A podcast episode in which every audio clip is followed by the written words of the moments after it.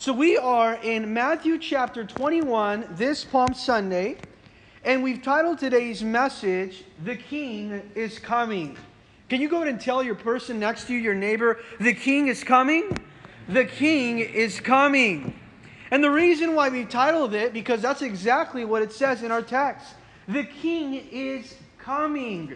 And if we study Passion Week, we're going back now 2,000 plus years ago to Palm Sunday when the Jewish people were celebrating the Passover feast. And during this time, you had about 2 million Jews in Jerusalem migrating from Egypt, from Asia Minor, from different parts of the world to celebrate the Passover in Jerusalem. And we call it now the Passion Week because of the strong emotion the intense suffering that Jesus had to go through, all for love for you and for me. A lot of times we've heard about this now Palm Sunday message be also the triumphant entry. The word triumphant is now giving reference to victory, the victorious entry.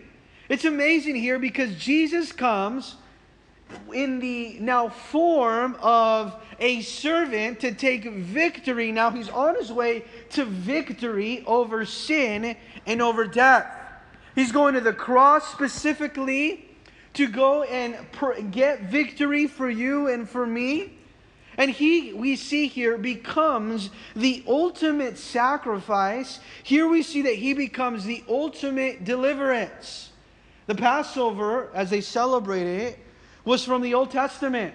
When the nation of Israel was in Egypt, and the angel of the Lord was to go in the houses, and the first now born of those homes would be now taken or killed now of the Egyptians, unless now they had sacrificed the lamb and they had put the blood on the side of the doorpost or on the top of the doorpost, signifying a sacrifice for their sins, a covering. And now the angel would pass over now that house and they would be covered. How many of you guys are grateful today that Jesus became the permanent Passover for us? Amen. Praise God. Can we praise Him for that? That we no longer have to sacrifice the lamb. He became the permanent now Passover. You know what that means? That your pain, that your past, that your sins, that your shame, that your guilt, all of it, He passes over it. He completely covers it with His blood, and He says, Your debt has been paid in full. He took your place, and He paid your debt.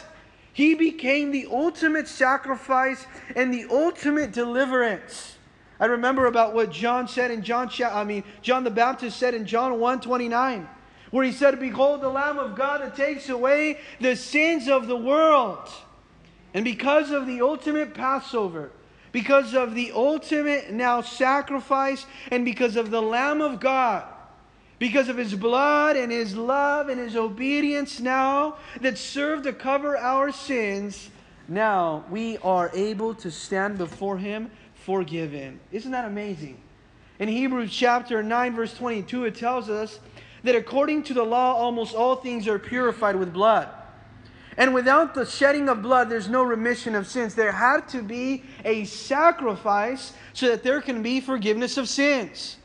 So Jesus came as everybody was bringing their lambs into Jerusalem, as the Lamb of God, the perfect Lamb of God with no spot or blemish to lay down and surrender and turn himself in to the cross so that me and you can have forgiveness of our sins. And now we learn today that the pathway to victory, to that triumphant entry, the pathway to that victory was and is humility. I want you to take note of that if you like jotting down notes that the pathway to victory is humility. And we're going to see that here in this text that Jesus paved the way to the cross. He paved the way on that donkey to the cross, and he was an example of obedience. He was an example of surrender. Think about what was Jesus going to do after the cross and after the grave and after all of that? He was going to go to heaven. But before he went to heaven, he had to go to the cross. Before he went to heaven, he had to go through the cross. Before he went to heaven, he had to go through the resurrection, through death, and through the sins of the world. And so, likewise, us. Before we can go to heaven, we have to go to the cross for surrender, and we have to go through the cross in obedience, knowing that that's where we have our salvation in the cross of Jesus.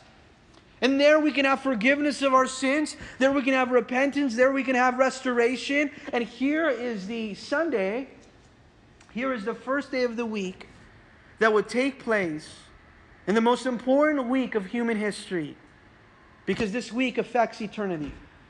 Because it was for this week that it changed the destiny of your life. And it says here in Matthew chapter 21, verse 1 And they drew now near Jerusalem, and they came here to Bethphage at the Mount of Olives. When Jesus sent his two disciples, saying to them, Go into the village opposite of you, and immediately you will find a donkey tied and a colt with her. Loose them and bring them to me. And if anyone says anything to you, you shall say, The Lord has need of them. And immediately he will send them.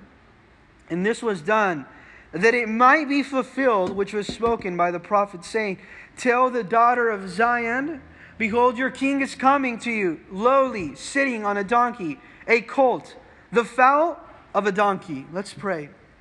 Lord Heavenly Father, we thank you. We thank you, Lord, because over 2,000 years ago, you went into Jerusalem with one purpose, with one vision. You went to now pave the way to victory. You aim to teach us, Lord, that surrender, that humility, that obedience is the pathway to victory into the cross. And we thank you because of the events that took place in the week that we are about to study are the ones that change the course of our destiny. It is in Jesus' name that we pray, and together we said, Amen. It said here now, when they drew near to Jerusalem. This is interesting here because at this point now, before this point, Jesus would heal people and he would say, Don't tell anyone that I healed you. Don't tell anyone that I was the Messiah. Jesus would tell his brothers and the disciples that he was the Messiah, and his brothers would challenge him in unbelief. Well, if you're really the Messiah, why don't you go to Jerusalem into the temple and now publicly now declare that you are the Messiah? And every single time that Jesus would do that, they would say, he Jesus would say, No, it is not God or the Father's timing. But now in this specific day, it becomes the Father's timing. You see, Jesus, the Son, was all about God's perfect timing. And I want you to know that today that God has a perfect time for everything. God has a perfect time for everything, a specific time for every single thing in your life. And maybe you're waiting for something. Well, God has specific time for that thing that you're waiting for. Because here now, when they drew near Jerusalem, Jesus is going here with the purpose of knowing that it is time for him to declare that he is the Messiah publicly and it is time for him also to go to the cross. But he gives specific instructions now to his disciples. And it says in verse 1, it says, Then Jesus sent two disciples. I love that Jesus always sends them by two. Isn't that amazing? We notice that Jesus always sends them by two because he's always determined and God is always about us doing and serving and doing life and, and our Christian walk together. We are better together. He sends them for accountability. He sends them for encouragement. He sends them for strength now. But he sends two together. And he said, saying to them, Go into the village opposite of you. I want you to go into now the village opposite of you.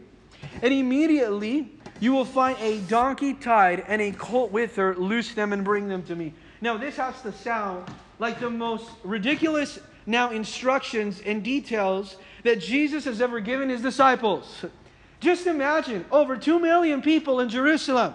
And Jesus said, Go into Jerusalem, and you're going to find a donkey. And the donkey's going to have a little colt, which is a baby donkey that has been unridden. And you're going to find them immediately and then loose them and bring them to me. You would almost think, Jesus, you're telling me to steal a donkey. no, Jesus was not saying that. This was all ordained by God, it was all orchestrated by God. And he's telling him, I want you to go to that donkey, and I want you to loose the donkey and the little colt, now the baby donkey, and I want you to bring them to me. Now understand what go- happens next. And if anyone says anything to you, you shall say, The Lord has need of them. And I want you to underline the Lord has need of them. Because the Lord had need of these donkeys. The Lord had need of this little colt. The Lord had need of it. The Lord has need of it. And immediately, who's he? The owner of the donkey will send them. Now, it's interesting to know this because that day, the donkey became an instrument. That day, the donkey became a means of transportation for Jesus. That day, a simple baby donkey became the vehicle to take Jesus into the city. And it's interesting here that we read this because it says the Lord needs the donkey, the Lord wants to use the donkey. And that's it. That's all I'm going to give you. Those are the only instructions that I'm going to give you. Now the disciples go and it says, you know what? That's all he gave us. Then we're going to obey. Even if it doesn't make sense, I'm going to obey the Lord. You see, God sometimes calls you to go out and do and gives you instructions because he wants to use you. And he wants to use now the resources that are in your hands, right? And, and sometimes it doesn't make sense. And he immediately sends them. But it's interesting because when you obey God, even when it doesn't make sense, He shows you that He has a plan and He has resources that you don't even know about. They didn't know what God was going to do with these donkeys. And it says, when the owner knows of it, He says, when if He asks you anything, He says, the Lord has need of it, and, and He's going to go in and send the donkey with you. Now, it's interesting here because you see how the owner now is so willing to give up something that's going to take Jesus into the city. Now, whether it's your time, now whether it's your treasures, whether it's your talent, whether your resources, we ought to be willing to give them up to take to use them as a source, as a resource, as a means to take Jesus into the city. You would ask yourself, well, what, what, what? I don't have a donkey, but you have time, you have treasures, you have talent, you have different things and gifts and abilities that God has given you that He can use to te- now use them to now take His Son into the different places of where you go. Just imagine if God says, you know what, I have need of your time. Are you going to say, no, this is my time? No, just go ahead and lose their time and give it to Jesus. Oh, the Lord has need of your resources. Oh, Lord, I'm not going to lose my resources and give them to you. Well, the Lord wants to use your resources as a means and a vehicle to take Jesus into Jerusalem. Oh, the Lord has need now of your gifts. Oh, Lord, I can't give you my gifts. Well, the Lord wants to use your gifts and He wants you to loose them and give them to Him as a means to take Jesus into the city. What is it that God is saying, I have need of it? If God went up to you today and says, You know what, I have need of that, are you willing to loose it and give it to Jesus so that Jesus can use it to take Himself into the city? Are you going to say, Lord, I'm not willing to give you that? I'm not willing to loose that and give it to you, your servants. I'm not willing to give of my time. I'm not willing to give of my finances, my resources, or my gifts so that you can be glorified. Now, he's going to use these simple donkeys. I love what Warren Wiersbe says. He says, Ministry takes place when divine resources, in this specific now scenario, there were the donkeys, and when divine resources meet human needs through loving channels for the glory of God. What is what a gift is it that God has given you? What ability or talent that God has given you that He wants you to lose? And He wants you to give it to Him so that those divine resources can meet the human needs of the body of Christ through the loving channels that are here today, the loving channels, and it's all for the glory of God. It's interesting here as we read the story. Because now this owner gives these donkeys up so that Jesus can ride them into the city. Are you willing to loose the things that say the Lord is saying, I have need of that? Maybe He's knocking and tugging at your heart right now, saying, I have need of your time. I have need of your gifts. I have need of your resources. Give them to me because I need to use them to go into the workplace, into the city, into the household, into the neighborhood, into the community. Now it says, in verse 4. All this was done. And it was done very specific. It was done at these very details. That it might be fulfilled, or that it might be completed, that it would be just like it was spoken by the prophet saying. Now, in verse 4, it tells us a specific now situation. This happened in now Palm Sunday on this day with the donkey so that the scriptures can be fulfilled. It wasn't just because Jesus said, you know what, I want to I feel like riding some donkeys today. It was because Jesus was now surrendering to the scriptures. Because in Zechariah chapter 9, verse 9, which is quoted here in Matthew 21, which was written 500 years before Jesus came, it was written 500 years before Jesus came, this prophecy. Jesus is now fulfilling this prophecy. What is the prophecy? Verse 5 Tell the daughter of Zion, or Jerusalem, tell Jerusalem, Behold, your king is coming, Jerusalem.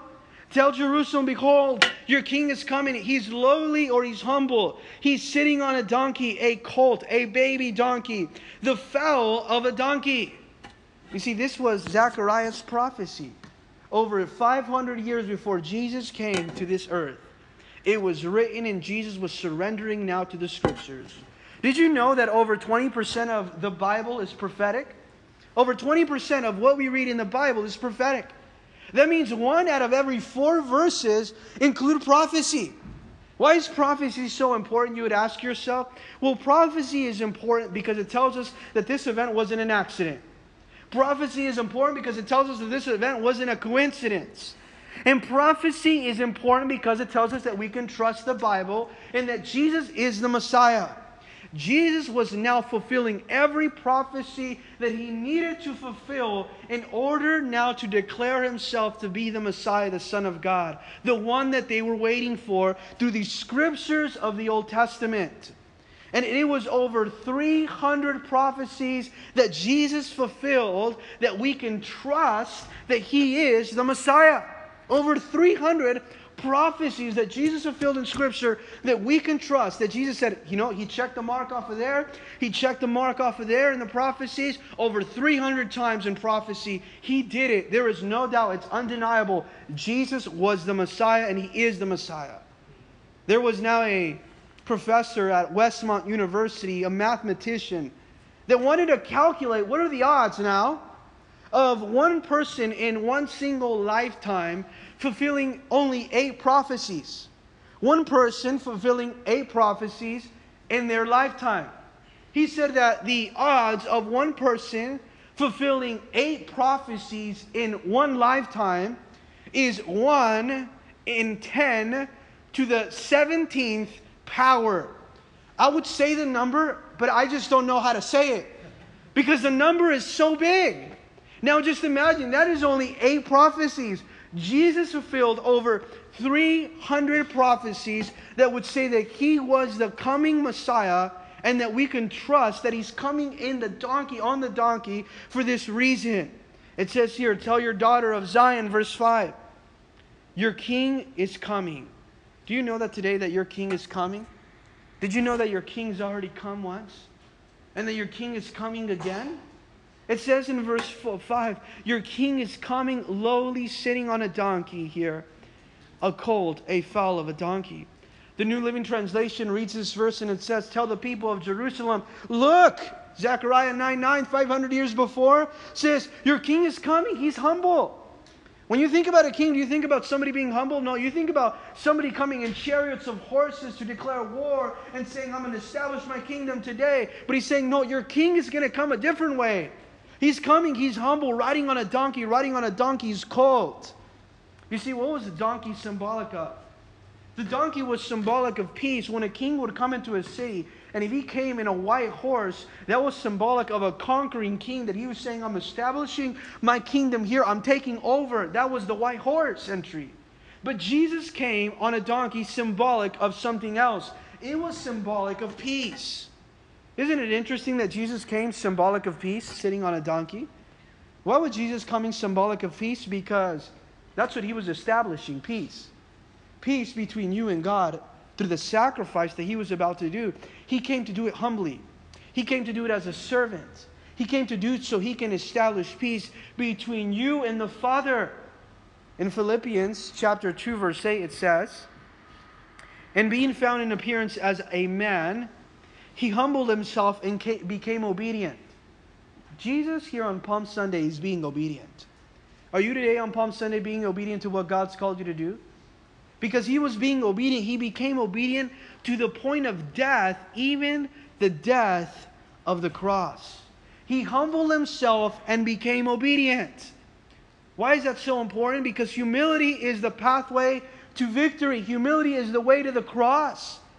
Humility is the way to the cross. Jesus is coming here to display here now himself as a servant king to save them spiritually.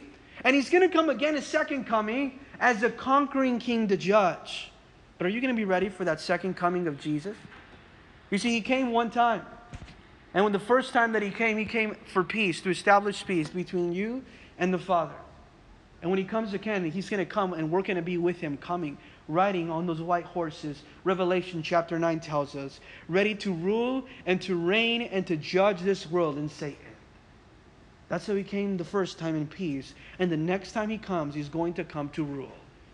In verse 6, it says here, So the disciples went. I love this. Jesus says, Go.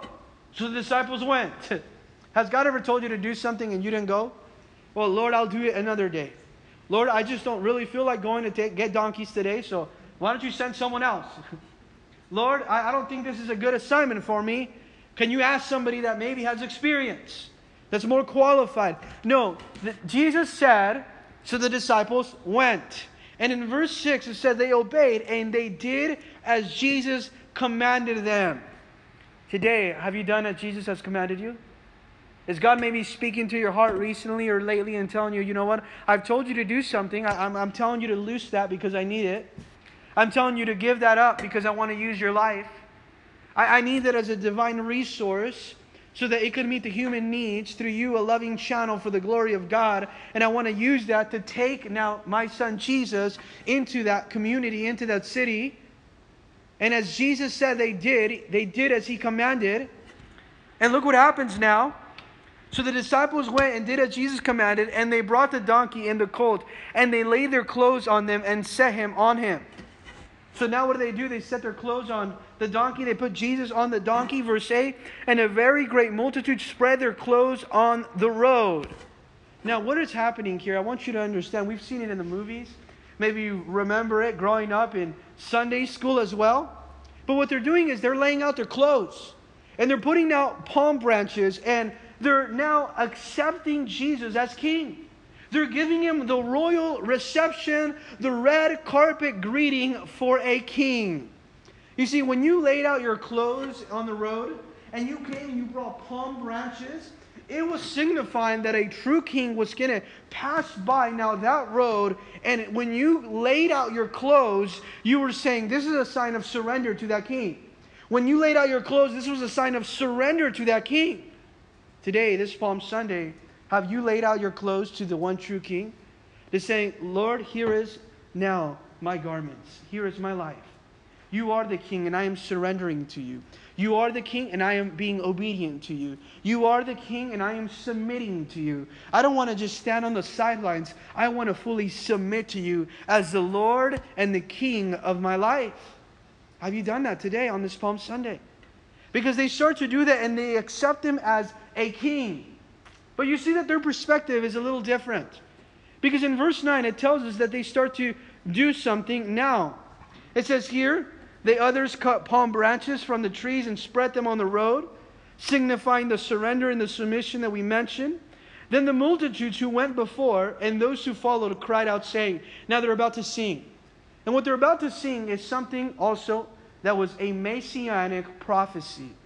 That was a psalm or a song that was sung by David in Psalms 118 that was to now speak about the coming Messiah.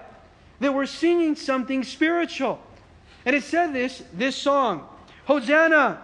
Hosanna to the Son of David. Blessed is he who comes in the name of the Lord. Hosanna in the highest. They're singing Psalms 118. Hosanna, Son of David. Blessed is he, he who comes in the name of the Lord. Hosanna in the highest.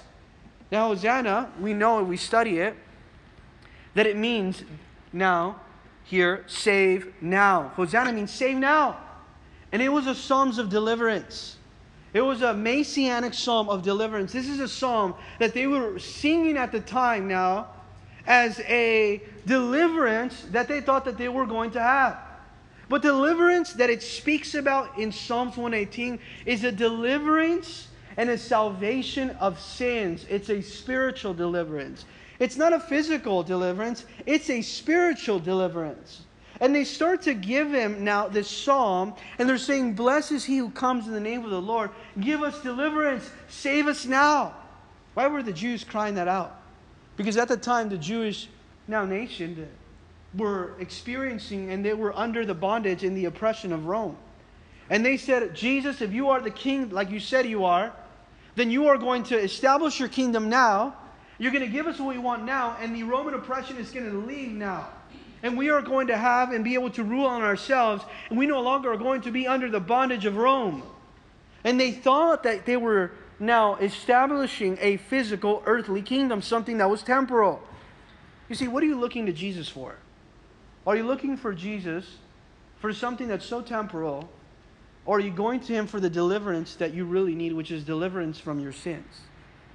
These people thought they were going to get salvation salvation from now Rome instead of salvation from their sins.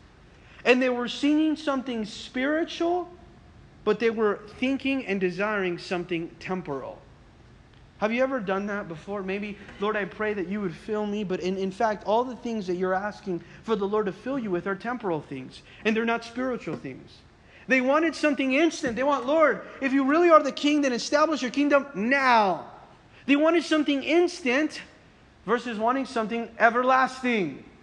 And they started to ask for all the wrong things. They were misguided now. They thought that he was going to, they had the hope that he was going to overthrow the Roman oppression. And guess what happens here? When they didn't get what they wanted. Because in a few days they realized Jesus didn't come for that. He's actually not going to deliver us from Rome. Oh, he's actually not going to establish his kingdom. And when they didn't get what they wanted, they, get, they went from Hosanna to crucify him. Has that ever been us? Where we ask the Lord, Lord, give it to me right now, Lord. I'm so faithful. I'm surrendering. I'm submitting. Here are my clothes. Here are the palm branches. I'm, I'm demonstrating to you that you are the king.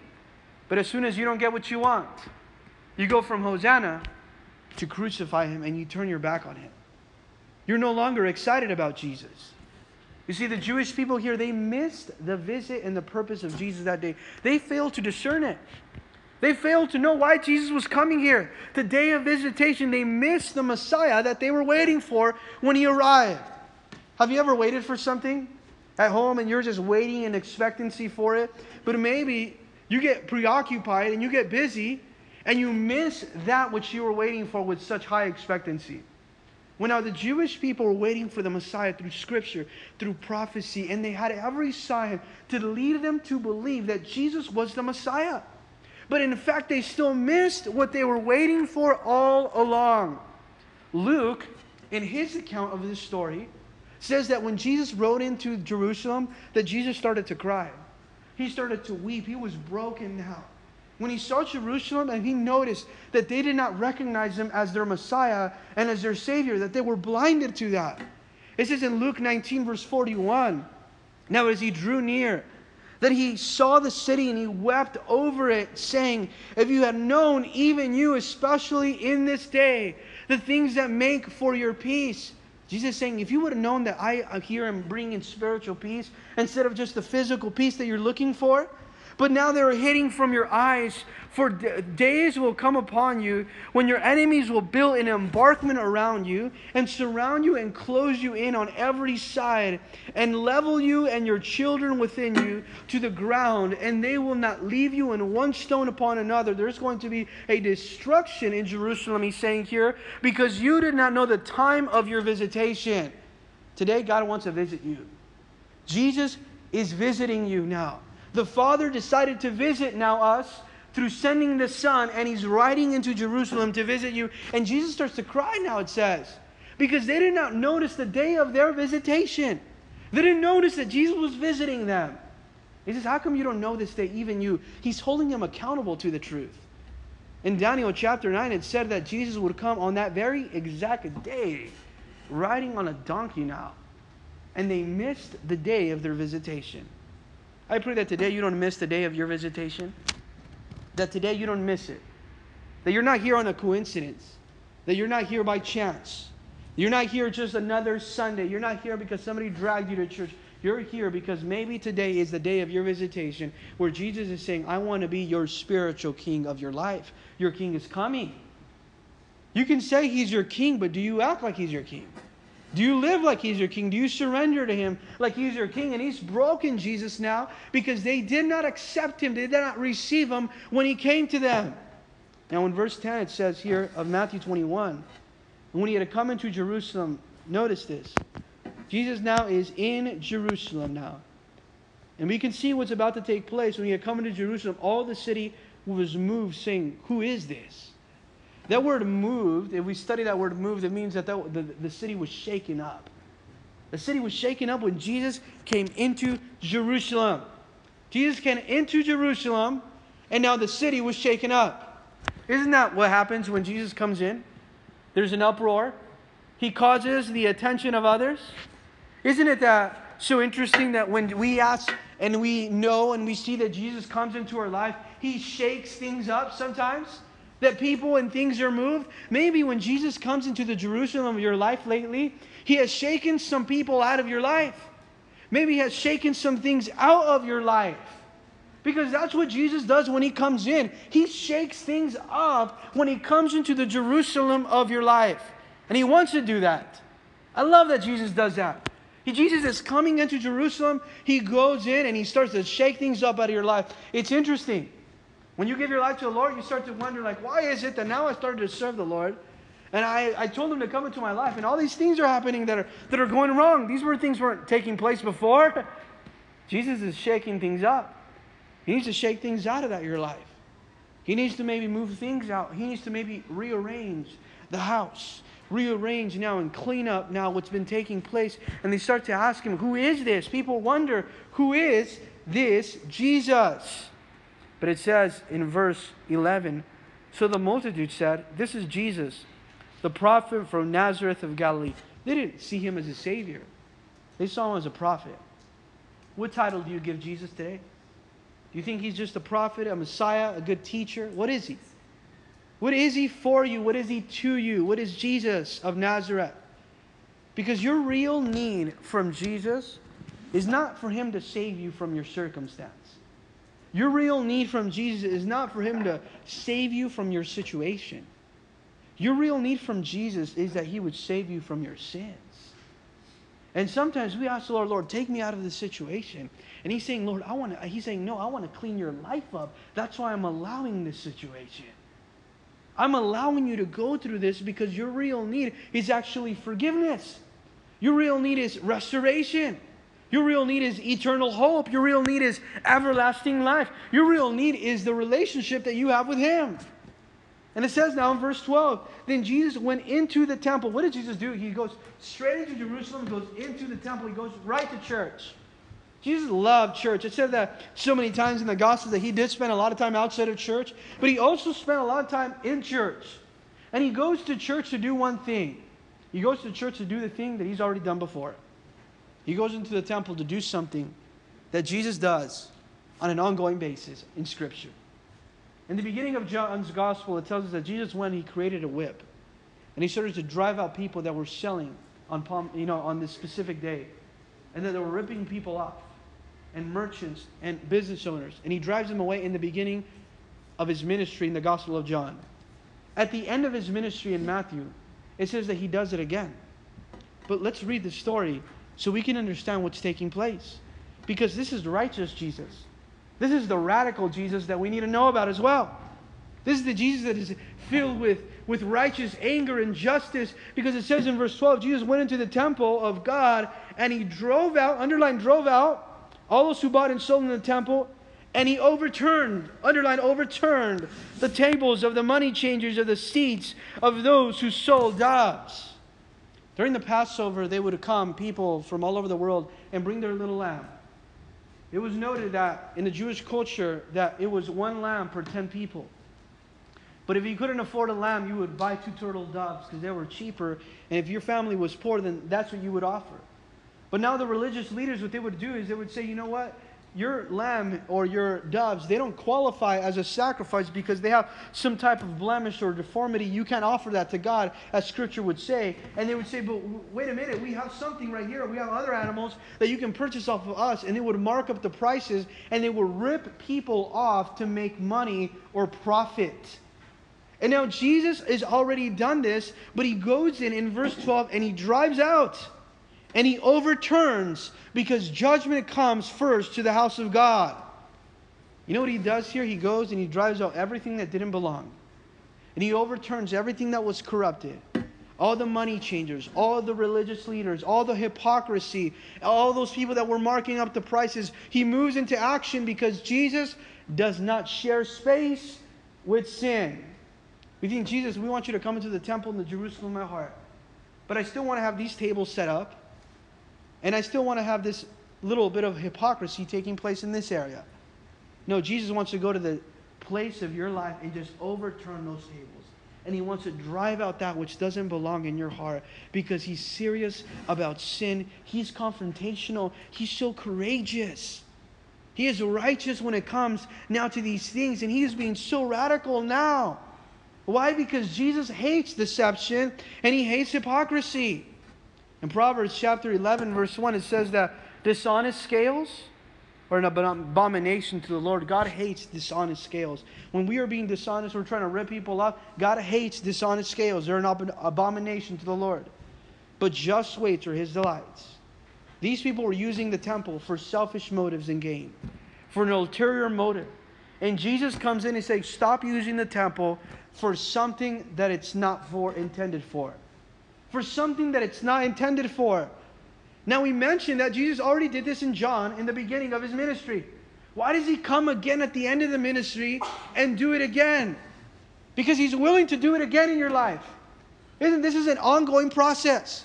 Jesus constantly has to come into your house, into your life, into the space of your heart and say, I need to overturn that. I need to drive that out. I don't like that. I don't like this. And he's willing to do this on an ongoing basis. Not, he doesn't just do it one time. The work of the Spirit is always cleansing your life to drive out and to overturn something that's not supposed to be there. Ask yourself today, what is in my life that's not supposed to be here? that's defiling the temple because the temple is supposed to be holy, that's compromising the integrity of the temple. What is it that Jesus needs to overturn? What is it that Jesus needs to drive out so that I can be pure and that I can be holy? God wants you to be pure and holy, and, He needs to come and, and drive out and overturn, then so be it. A lot of times we say, What would Jesus do, right? We notice it. What would Jesus do? But also ask yourself, What would Jesus undo? What would Jesus drive out? What does he need to overturn? What do I need to surrender? What do I need to relinquish? What do I need to drive out from my life?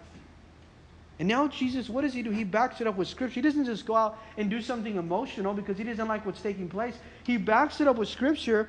And it says this now on verse 13. And he said to them, It is written. He's quoting now from Isaiah he's backing up what he's doing through Scripture. He's not just making this stuff up, he's not moving emotionally. He says, It is written, My house shall be called a house of prayer. This is amazing here. But you have made it into a den of thieves. What does he tell them that Palm Sunday? He goes into the, he rides in there he weeps over Jerusalem. He goes into the temple. He uh, t- uh, turns the tables upside down, overturns, and he drives out the sin. And then he backs it up with the word. And he says, My house is a house of prayer. That's what the house of God is in Isaiah 56, verse 7, it says. And he uses the word of God because that's the what would dictate the authority in the temple. It's not a house of merchants. The house of God is not a house of just fellowship. It's not just a house of eating. It's not a house of just worship or a house of just Bible study. The house of God is a house of prayer. It's a house of prayer. What does that mean? God in His Word and His Son through His Word called the temple the house of prayer. Why did He call it a house of prayer, not a house of something else? Because God's desire is that His people would come to His house and pray. You see, that's the number one thing that we need. And I pray that you would understand that this Palm Sunday. That his house is a house of prayer. And we ought to not make his house something that it's not. maybe even your own life, making it something that it's not. In 1 Corinthians 3:16 it says, "Do you not know that you are the temple of God?" And that the Spirit of God dwells in you, and if anyone defiles the temple of God, God will destroy him, for the temple of God is holy. Which temple you are, God has designed you to be holy. And he's saying here, Do you not know that you are the temple of God and you are to be the house of prayer? And now instead you've turned it into the hideout or to the den of thieves. But look, interesting what's happening here next. Because it says in verse 14 as we close, then. It doesn't say before, it says then. After he did this, after he cleaned up the house, then the blind, the lame came to him in the temple and he healed them. You see, it was the money changers, it was the religious leaders that were occupying and taking up the space. It was the sin that was occupying and taking up the space for those that needed Jesus to come in. And it said now that then they came. Who came? Those that had needs. But first, he had to cleanse so that then he can restore. And I pray that today we would welcome the Lord. Lord, if you have to cleanse today on Palm Sunday, if you have to cleanse my life, the house, the space, the Jerusalem of my life, if you have to cleanse it so that you can heal me, because maybe I'm spiritually blind, because maybe I'm spiritually lame. What spiritually lame means? You're just dragging your feet spiritually. That you may be taking a spiritual vacation from God. And you ask the Lord, Lord, Lord, heal me, Lord, restore. But the, before the Lord heals and restores, He wants to cleanse the house so that He can restore the house. And today the Lord wants to cleanse the house before He can restore the house. Then He can work. Why? Because His first purpose as He went into Jerusalem was to deal with sin. Jesus went to Jerusalem to deal with sin in the temple so that he can surrender his life and deal with sin at the cross. So that he's, as he deals with sin, he can also meet your spiritual need of now healing from pain, healing from your past, healing from grief, healing from anguish, so that he can restore. But first, he went to deal with sin. Let's go ahead and pray. Lord Heavenly Father, we thank you on this Palm Sunday, Lord. As we know, Lord, that you've come today, today a day of visitation, Lord. I pray, Lord, that you would deal with the sin in our lives. That you would deal with anything in our lives that you need to overturn. That you would deal with anything in our lives, Lord, that you need to, God, now drive out. Drive it out, Lord, if you don't like it. Overturn it, Lord, if it doesn't honor you. We don't want to make your house, we don't want to make our lives something that it's not. Lord, you've intended it for it to be holy and to, for it to be pure. And today, Lord, we ask, Lord, that you would cleanse so that you can restore. We can't have restoration without cleansing. We need you to come and deal with the sin, Lord. We thank you because you are our permanent Passover. It was because of the now pathway to victory, humility, because of your obedience, because of your love, that you rode on that donkey that day, Lord, fully knowing what was going to happen. You fully understood what was going to take place. And these people were so blind, Lord. They were only excited about you when they thought that they were going to get something out of it. And it's sad, Lord, we repent today. We confess that sometimes we're only excited about Jesus when we get what we want. We're excited about Jesus when we get the financial blessing, when we get the promotion, when everything is going good, we're excited about Jesus. Lord, we pray that you would, we would be excited about who you are because of, because of what you've done in our lives, not because of what we're going to get. We ask so that you would deal with that sin issue, Lord. Deal with sin in our lives. Overturn, drive out, overturn, drive out. There's some of us here today that are expecting now restoration, that are waiting for healing. And maybe the healing and the restoration is taking a long time. Maybe the pain and the healing is taking a long time. But what's delaying it, it's that we're unwilling to loose. We're unwilling to give up. We're unwilling to let the Lord drive out and overturn. Lord, give us the strength today